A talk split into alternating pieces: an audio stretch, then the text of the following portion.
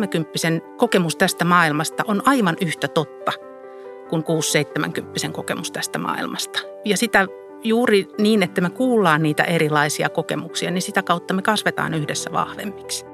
Mä vielä jotenkin jaksan uskoa semmoiseen yhteisöön, että ei vain ne työntekijät, vaan me ihan kaikki.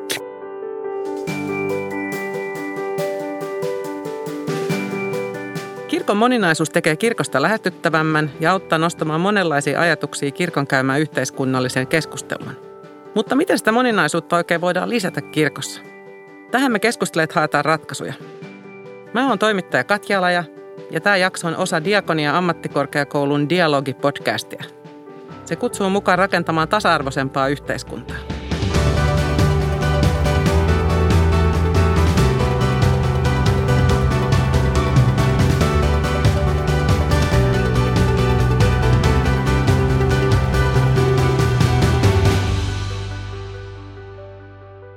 Mun seurassa on kaksi kirkon toimintaa tuntevaa asiantuntijaa.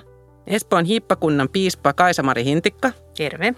Ja diakonian ja kasvatuksen yliopettaja, kirkkohistorian dosentti Mikko Malkavaara Diakonian ammattikorkeakoulusta. Hän on kiinnostunut muutoksesta ja sen syistä. Näin mä oon jonnekin kirjoittanut, mutta se on pitää vielä jopa paikkaansa. Kiva, kun oot mukana ja samoin Kaisamari. Kiitos kutsusta. Kiitos. Ennen kuin me aletaan puhua kirkosta ja moninaisuudesta, kuunnellaan mitä Taija siitä ajattelee. Mä olin itse tosi aktiivinen seurakuntanuori ja mä olin mukana oikeastaan ihan kaikessa mahdollisessa toiminnassa kerhojen vetämisestä ripareihin ja nuorten iltoihin ja jopa messujen rakentamiseen. Kirkolta mä oon saanut sekä huonoimmat että parhaat kokemukset siitä, että miten työntekijä voi kohdata sateenkaarevaa nuorta. Mä oon ollut mukana papin vetämässä keskustelussa isosleirillä ja kuunnellut sitä, kuinka kaikki homoseksuaaliset ihmiset kuuluu helvettiin – mä oon kokenut sen, kuinka mulle tosi tärkeä työntekijä ei enää voinut olla rennosti mun seurassa sen jälkeen, kun oli kuullut mun seurustelusuhteesta. Toisaalta mä oon saanut myöskin tosi paljon tukea mun oman tien kanssa ja mun oman tien etsimisessä. Ja mun kanssa on käyty muun muassa sateenkaarimessuissa. Ja ehkä tärkeimpänä ja isoimpana, niin mua on kohdeltu ihan niin kuin jokaista muutakin. Mun mielestä kirkon pitäisi kouluttaa ja ohjata työntekijöitä enemmän sensitiivisen työotteen pariin. Ja se ei niinku riitä, että sketseistä poistetaan huono ruotsalainen homoläppä, vaan esimerkiksi rakkausteeman ympärillä pitää käsitellä ihan kaiken muotoista rakkautta tasa-arvoisesti. Ja sitä pitää tehdä niin, vaikka työntekijän mielestä siinä kyseisessä ryhmässä ei olisi ketään, joka mukamas tarvitsee tällaista erilaista mallia, vaan kyllä näitä erilaisia malleja tulee näyttää – ihan kaikille. Siinä puhut Taija Välske, joka on kirkon nuorisotyöhön erikoistunut sosionomi ja valmistunut diakonia ammattikorkeakoulusta. Tuosta Taijan puheenvuorosta kumpuaa nuoren näkemys moninaisuuden huomioivasta kirkosta. Kirkosta, joka tarjoaa samastumispintaa kaikenlaisille ihmisille. Mitä hyötyä tästä moninaisuudesta on, jos me ajatellaan kirkkoa yhteisönä ja organisaationa? Mitä sä sanoisit tähän Kaisamari? No jos mä ajatellaan kirkkoa yhteisönä, niin kyllä moninaisuudesta on sitä samaa hyötyä kirkolle kuin kaikille muillekin yhteisöille. Siis, että itse asiassa me tiedetään jostain organisaatiotutkimuksista, että, että jos vaikka niin kuin päätöksiä tekemässä on mahdollisimman monenlaisia ihmisiä, jotka tulee monenlaisista elämäntilanteista, monenlaisilla taustalla varustettuja, monenlaisia sukupuolia ja monenikäisiä ihmisiä, niin silloin ne päätöksiä tehtäessä pystytään ottamaan niin kuin aika monenlaiset näkökulmat ja riskit ja mahdollisuudet huomioon. Ja silloin todennäköisesti ne päätökset myöskin niin kuin kantaa ja sitten kriisitilanteessa se organisaatio on joustavampi. Se on resilientimpi ja pystyy niin kuin pärjää niissä poikkeuksellisissa kriisitilanteissa paremmin. Että tämä on ihan tällainen näkökulma, mutta toisaalta sitten, sitten jos me mietitään niin kuin kirkon, kirkon olemusta Kristuksen ruumiina ja, ja niin kuin seurakuntana täällä maan päällä, Jumalan valtakunnan rakentajina täällä maan päällä, niin kyllä siihen kuuluu ihan oleellisesti se – että kaikki ihmiset, kaikki Jumalan luomat ovat tervetulleita sellaisina, joiksi heidät on luotu. Ja siinä on se ihmisarvon kunnioittaminen ja esillä pitäminen äärimmäisen tärkeyttä. Ja se tietysti tarkoittaa meille kaikille sitä, että meidän täytyy tulla niin kuin hyvin monenlaisten ihmisten kanssa toimeen. Miten sä Mikko itse näet tämän?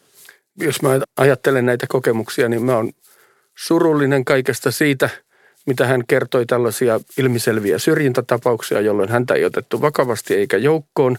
Ja mä oon iloinen kaikista niistä kohtaamisista ja kaikista niistä kokemuksista, jotka olivat saaneet hänestä tämmöisen kuitenkin hyväksytyn seurakuntanuoren. Hän, hän ei ollut ikään kuin pettymyksistään lähtenyt pois, vaan pikemminkin pysynyt joukossa, joka kertoo, että hänen kohdallansa loppujen lopuksi nämä tämmöiset tasaveroiset kokemukset sitten ilmeisesti ovat olleet vahvempia kuin ne ikävät syrjintäkokemukset. Mutta sen mä haluaisin sanoa, että, että tuosta puheenvuorosta kumpusi sellainen seurakuntanäkemys, jossa niillä työntekijöillä on aivan ratkaiseva rooli. Niin mä vielä jotenkin jaksan uskoa semmoiseen yhteisöön, että ei vain ne työntekijät, vaan me ihan kaikki. Että se ei ole mikään palvelulaitos, jossa työntekijät ikään kuin ratkaisevat asenteillansa ja toiminnallansa – jotenkin on, onko tämä plus vai miinus. Vaan mä jotenkin toivoisin, että jos on semmoisia pököpäisiä työntekijöitä, joiden asenteet on pielessä, niin sitten tulisi seurakuntalalle sanoista, voi voi, sun ajatuksessa on niin kuin Aatamin aikaisia, että, että lopeta jo. Niin, sä peräänkuultat keskustelua siihen, että, että sit uskallettaisiin sanoa siellä kirkon sisällä, että, että hei, just mitä sä sanoit tuossa Mikko. Niin, no musta on hirmuisen tärkeää siis se, mitä että vaikka kirkko niin kuin yhteisönä ja organisaationa on sitoutunut kohtelemaan ihmisiä tasa-arvoisesti ja yhdenvertaisesti, niin se ei tarkoita sitä, että se käytännössä toteutuu. Että se vastuu on jokaisella yksilöllä. Tietysti se on musta ihan ymmärrettävää, että työntekijät mainitaan, koska heiltä pitää voida odottaa, että he toimivat sen työnantajansa linjausten mukaisesti. Mutta niin kuin mä tuossa äsken sanon, kirkko on paljon muutakin kuin organisaatio ja työnantaja. Ja siinä astuu sitten nimenomaan se Mikon perään kuuluttava niin jokaisen – kirkon jäsenen, jokaisen seurakuntalaisen, jokaisen kristityn vastuu toimia niin, että otetaan vastaan ihmisiä eikä suljeta ihmisiä pois.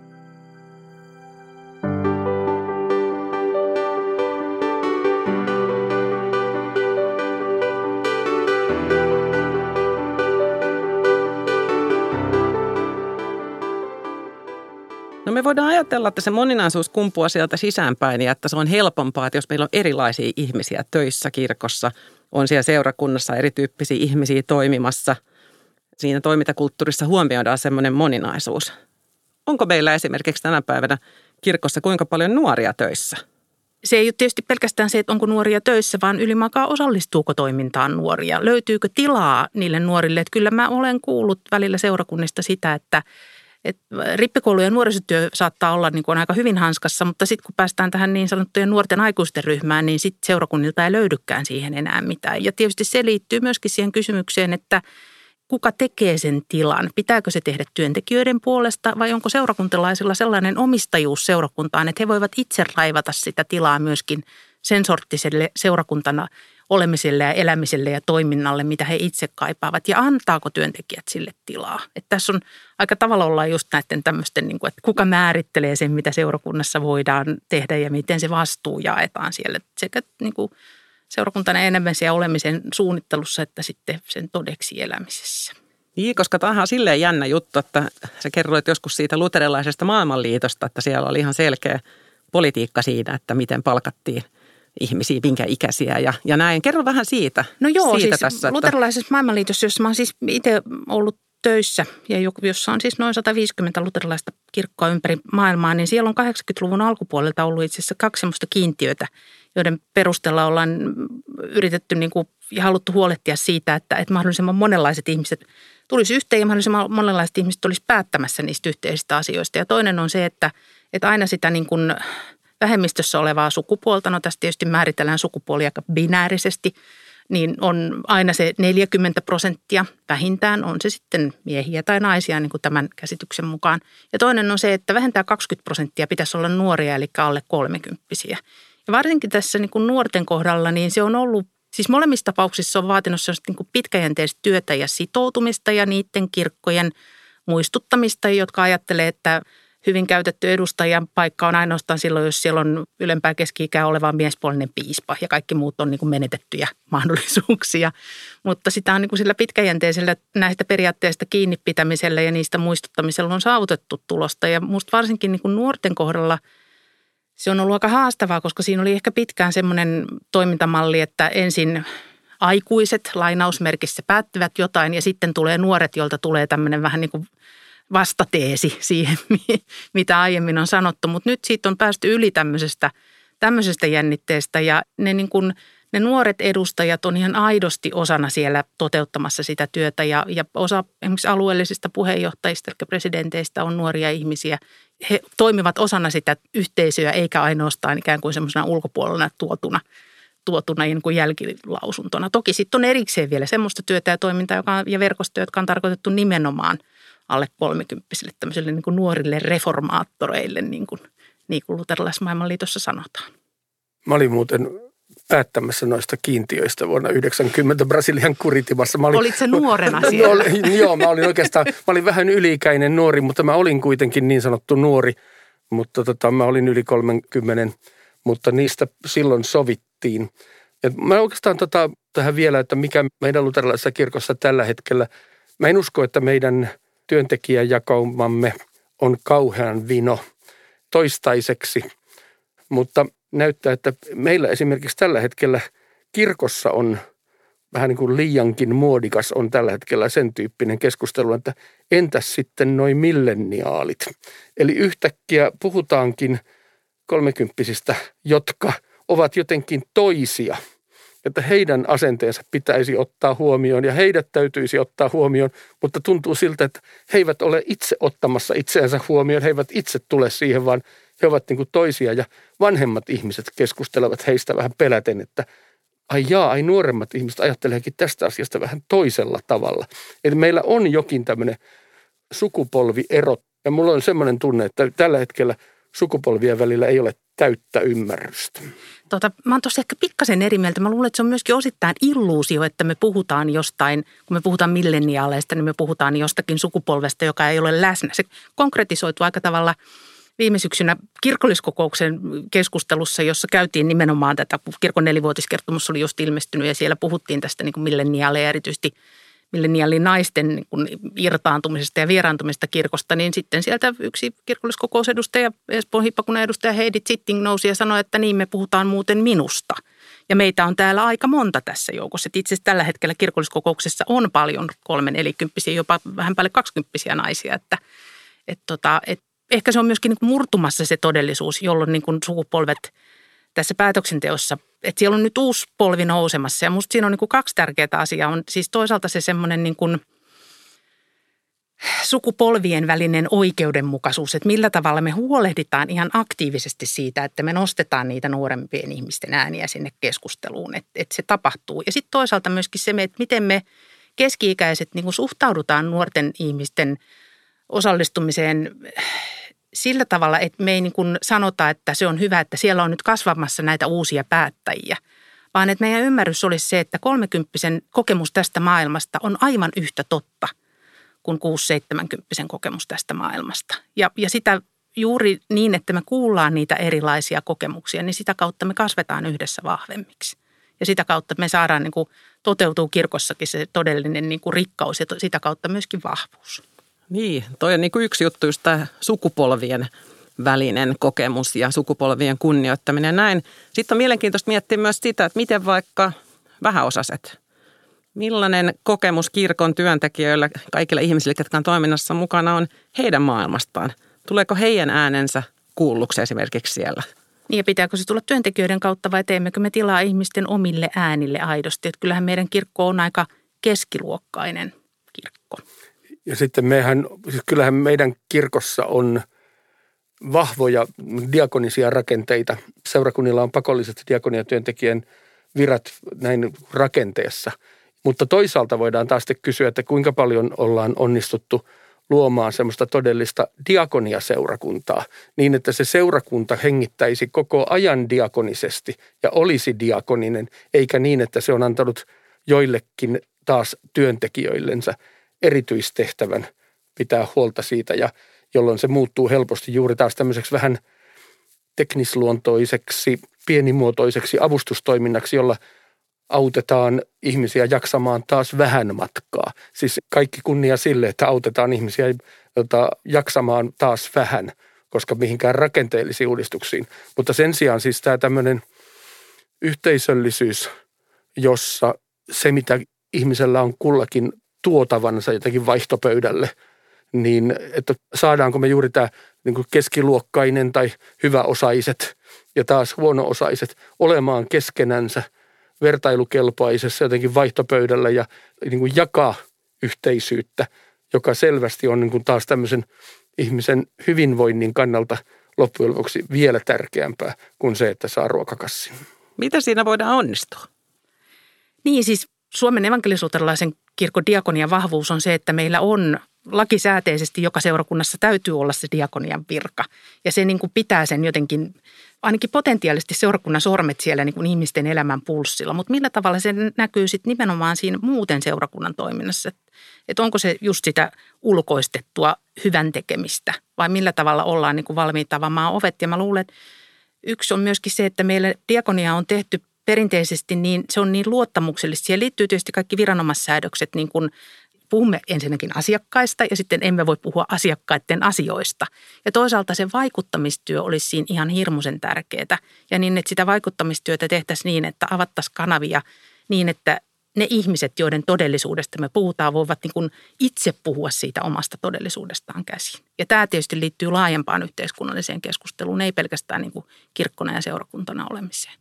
Mä olin juuri mukana semmoisessa mulle tärkeässä niin diakoniaan liittyvässä keskustelussa, jossa mieleen jäi nimenomaan yhden Helsingin seurakuntayhtymän kokeneen diakoniatyöntekijä, joka oli muuten juuri äskettäin tehnyt ylemmän ammattikorkeakoulututkinnon diakonia-ammattikorkeakoulussa. Ja koska hänellä oli tämmöinen tuore kokemus diakista, niin hän sanoi tai puhui siitä, että kuinka diakissa hän niin kuin näkee jotenkin selvän linjan tällaisen yhteisöllisyyden rakentamiseen, mutta sitten hän pohti sitä, että miten niin kuin toimintakulttuurit ovat kaikkialla, olkoon sitten kysymys seurakunnasta, seurakuntayhtymästä, järjestöstä, mistä hyvänsä, ne ovat niin vahvoja, että koulutus ei yksin riitä.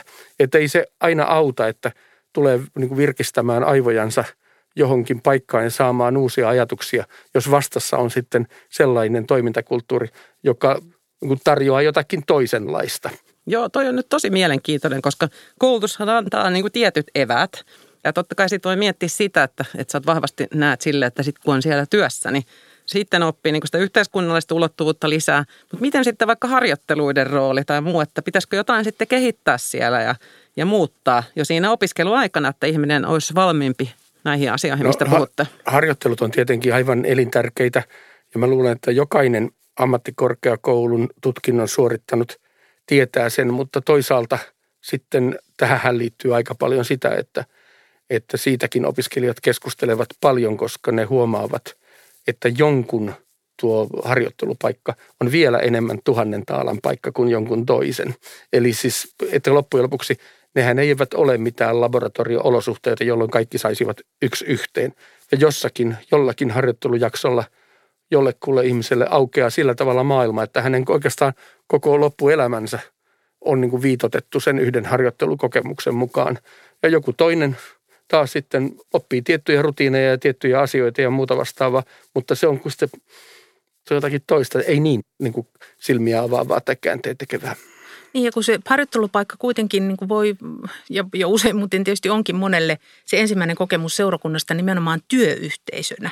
Ja siis mä itse asiassa itse tässä just pari viikkoa sitten mä järjestelin papereita – ja mun käteeni sattui mun itse kirjoittamani harjoitteluraportti kesältä 1989, jolloin olin eräässä itäsuomalaisessa seurakunnassa tekemässä teologi-seurakuntaharjoittelua. Ja mä olin aika kyllä järkyttynyt siitä, koska se oli mulle aika, aika niin kuin rankka kokemus. Mä törmäsin semmoiseen todellisuuteen, missä mun ideaalini siitä, minkälaista on olla pappina ja saarnata ja mitä asioita haluan sanoa, niin törmäsi siihen todellisuuteen, mitä ihmiset haluaa kuulla ja mitä ne ei halua kuulla.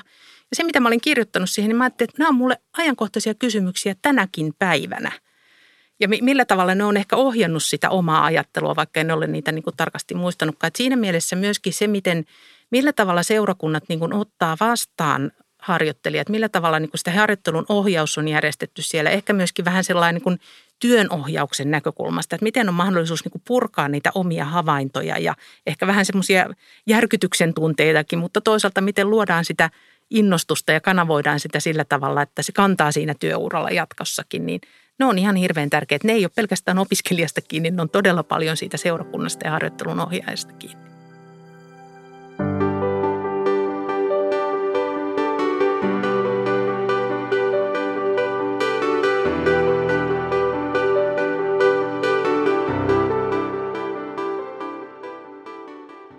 Otetaan tämmöinen toinen näkökulma vielä tähän keskusteluun. Moninaisuus meillä tänään teemana.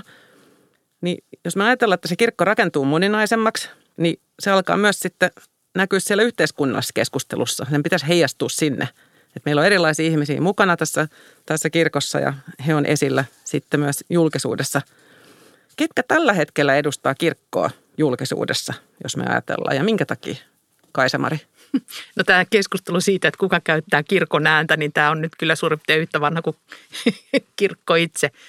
Tätä aina puidaan. Se on tietysti niin kuin hyvä kysymys. Kyllähän me, kun me olemme vielä jollakin tavalla kansankirkko, niin siihen kuuluu siihen ajatukseen myöskin se, että jokainen käyttää sitä kirkon ääntä. Mutta totta kai jos miettii sitä niin kuin julkisuutta ja laajempaa yhteiskuntaa, niin kyllähän piispoilla kuitenkin perinteisesti on ollut semmoinen, että jotenkin se kuulemiskynnys on ehkä vähän – matalampi silloin, kun piispat puhuu, mutta sekin on semmoinen asia, mikä ei ole niin kuin itsestäänselvyys.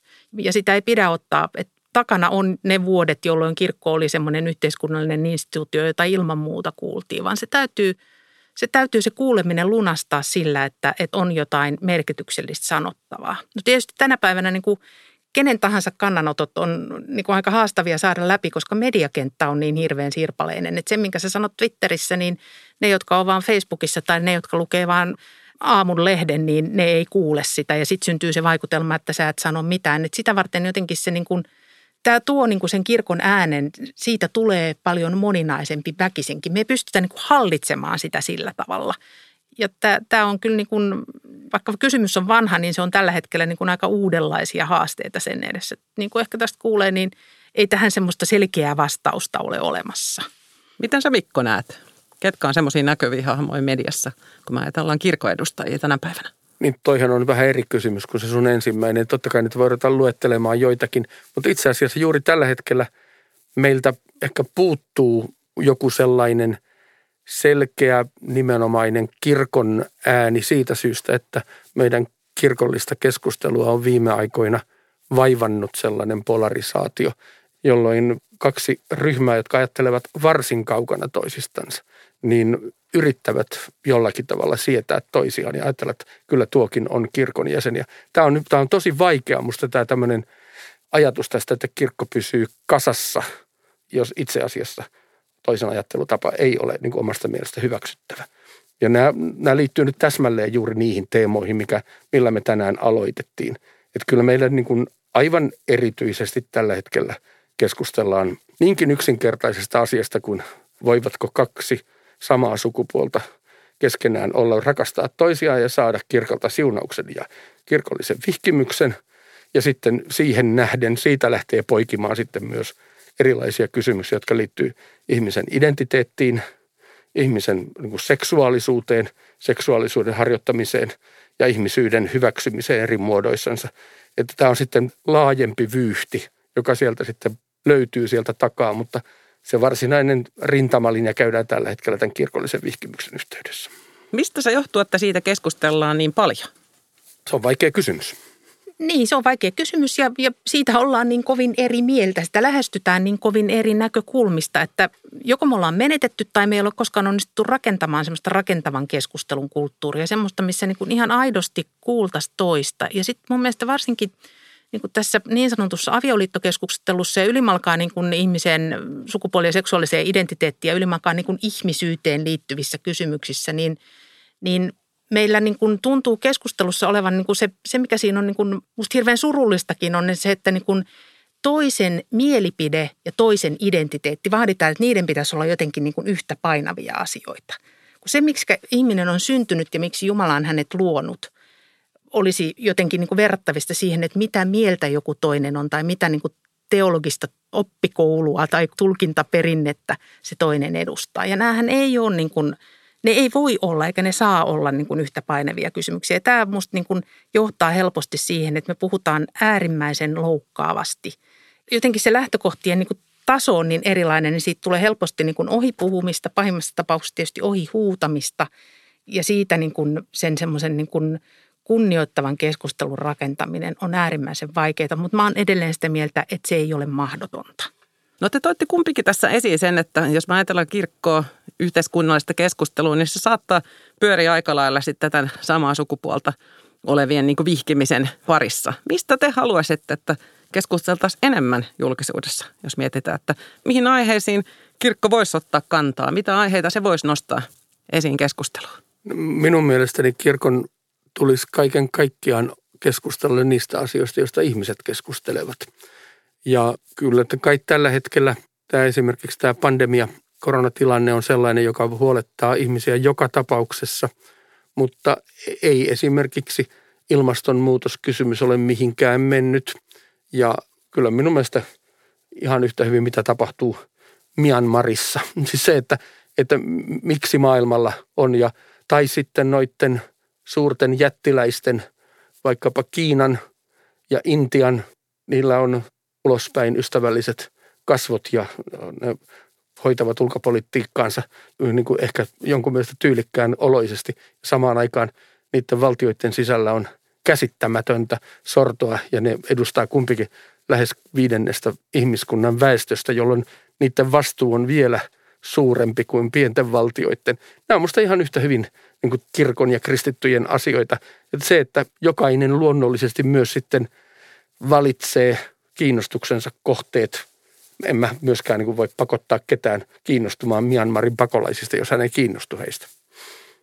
Mun mielestä siis kirkon kyllä niin kuin tietysti tehtävä on kirkastaa Kristusta, mutta me emme voi kirkastaa Kristusta, jos me ei nähdä ihmistä ja jos me ei puhuta ihmisyydestä ja niin kuin arvosteta sitä toisen ihmisen ihmisyyttä. On se sitten se ihminen, joka on tässä samassa studiotilassa tai on se ihminen, joka asuu siellä Nepalissa rajat ylittäneiden rohingojen pakolaisleireillä tai, tai se ihminen, jonka kotisaari on liukenemassa valtamereen ilmastonmuutoksen myötä. Että ne on niin isoja asioita ja toisaalta me saadaan sitä tietoa koko ajan tämän kovin sirpaleisen mediakentän kautta. Me saadaan koko ajan sitä sirpaleista tietoa ja jotenkin niin kuin pieni ihminen yrittää omaksua sitä ja kukaan meistä ei pysty omaksumaan näitä niin kuin valtavan suuria syy-seuraussuhteita – niin silloin tietysti syntyy kiusaus yksinkertaista asioita ja tehdään aika niin kuin mustavalkoisia asetelmia. Ja se vaikuttaa sitten taas tämmöiseen aika niin kuin tämmöiseen jyrkkään polarisoituneeseen keskustelukulttuuriin. Ja mä tarkoitan polarisoituneella nyt sitä, että, että ollaan niin kuin hyvin vahvasti niin kuin toista, jos et ole meidän puolella, me olet meitä vastaan tämmöisellä aika yksinkertaistavalla ajattelulla.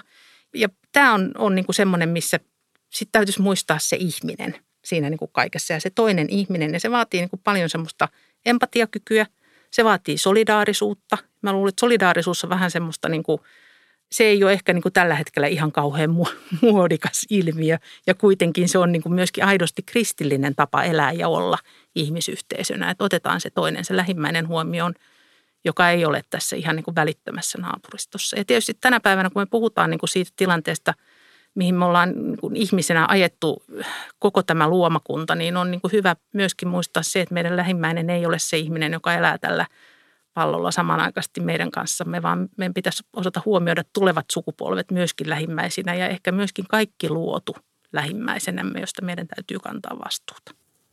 No on juteltu hyvä tovi kirkon moninaisuudesta ja sen näkymisestä yhteiskunnallisessa keskustelussa. Mitä sä vielä haluat sanoa kuulijoille, Kaisamari? Nyt jos puhutaan nimenomaan diakin opiskelijoille, niin tervetuloa kirkkoon töihin. Mä oon nyt tässä itse ollut reilut kaksi vuotta piispana ja, ja päässyt jo vihkimään aika monta diakonian virkaan. Ja ne keskustelut, mitä me ollaan käyty, on ollut ihan hirveän arvokkaita mulle. Ja ne lahjat, mitä ihmiset tuo tullessaan seurakuntaan ja kirkkoon, on äärimmäisen kallisarvoisia. Mä toivon, että, että niin kun – Mä tiedän, millaisella näyllä uusi vastavalmistunut opiskelija tai vastavalmistunut diakonian työntekijä tulee seurakuntaan töihin. Mä toivoisin, että jotenkin se niin kuin näkemisen tarkkuus ja, ja se näyn laaja-alaisuus säilyisi myöskin kirkon töissä. Että se näky ei, ei siitä himmenisi eikä sumenisi, vaan säilyisi kirkkaana. Ja entä sä Mikko? Mä toivoisin, että toivo elää. Kukaan ei lannistuisi – ei näkisi, että ne rakenteet tai joskus vähän ummehtuneet itseään toistavat keskustelut niin kuin jäisivät ikään kuin päällimmäiseksi, vaan ennen kaikkea katsottaisiin rohkeasti ihmistä suoraan silmiin ja nähtäisi toisen ihmisen silmissä ja katseessa toivo ja mahdollisuus. Kiitos, kun olitte mukana tässä dialogissa. Ja sä, rakas kuulija, vinkkaa tästä dialogipodcastista tutuille ja jatkakaa keskustelua. Ja tuut taas langoille ensi kerralla.